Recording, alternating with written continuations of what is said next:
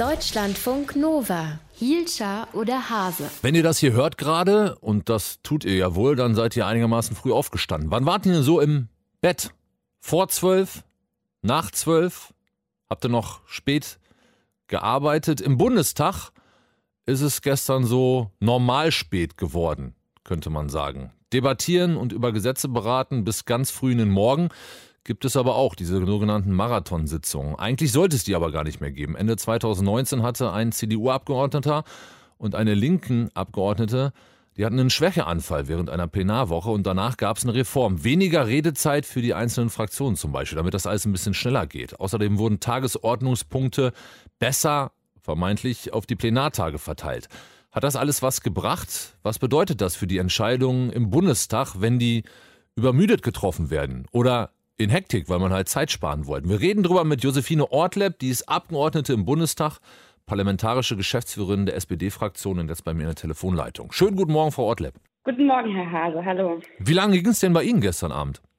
Ich konnte gestern um 22 Uhr den Bundestag verlassen. Die Sitzung ging allerdings dann noch bis 0 Uhr 15, also schon noch ein bisschen aber trotzdem ausgeschlafen fühle ich mich heute Morgen auch nicht. Und die, die bis äh, nach zwölf noch im Bundestag waren, wann müssen die heute wieder loslegen? Also mal ganz abgesehen davon, dass sie dann natürlich auch erst nochmal wahrscheinlich ein paar Nachgespräche haben, nach Hause fahren müssen, ein bisschen pennen müssen, dann ja auch wieder aufstehen, wieder hin müssen zum Bundestag. Wann geht es für die wieder los?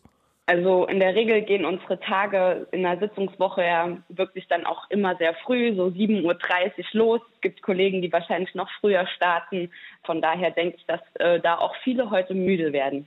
Haben Sie nach so einem Sitzungstag schon mal gedacht, oh, mit mehr Schlaf heute bei allen Beteiligten wäre da vielleicht was Besseres rausgekommen? Die Verhandlungen, würde ich sagen, für einzelne Gesetzesentwürfe oder auch Entscheidungen sind immer sehr, sehr gut vorbereitet. Äh, von daher habe ich da noch nie erlebt, dass das irgendwie durch Müdigkeit beeinflusst äh, ist. Trotzdem ist es natürlich ein Ziel auch, dass wir nicht mehr so lange Nachtsitzungen im Deutschen Bundestag haben. Und dafür, das haben Sie eben gesagt, gab es schon einige Änderungen, die auch wirklich gewirkt haben. Wir haben gesehen, in den letzten Wochen hat sich das noch mal ein bisschen ähm, länger gestaltet, die Tagesordnung, aber die haben schon gewirkt und wir hatten in der Regel so um 21, 22 Uhr dann auch Plenumsende. Mhm. Ohne jetzt zu viel Details zu verraten, aber Sie gehören ja, äh, würde ich sagen, mal zu den jüngeren Abgeordneten im Bundestag. Haben Sie das Gefühl, dieser, dieser Schlafmangel, dieser Stress, dass der für Ihresgleichen besser auszuhalten ist als für die älteren Semester im Bundestag? Also die Belastung ist ja für alle gleich hoch und äh, ich glaube, das ja, ja aber die Körper sind nicht gleich stark. Ja, aber jeder steckt das persönlich, glaube ich, weg. Also ich muss sagen, ich gehöre zu den Menschen, die schon auch sieben Stunden Schlaf brauchen. Ich habe ältere Kollegen, die zu mir sagen, so drei, vier Stunden die Nacht reichen mir. Von daher ist das wirklich total unterschiedlich und ich glaube wirklich, die Belastung ist für jeden gleich hoch, wenn man äh, Bundestagsabgeordnete oder Bundestagsabgeordneter ist.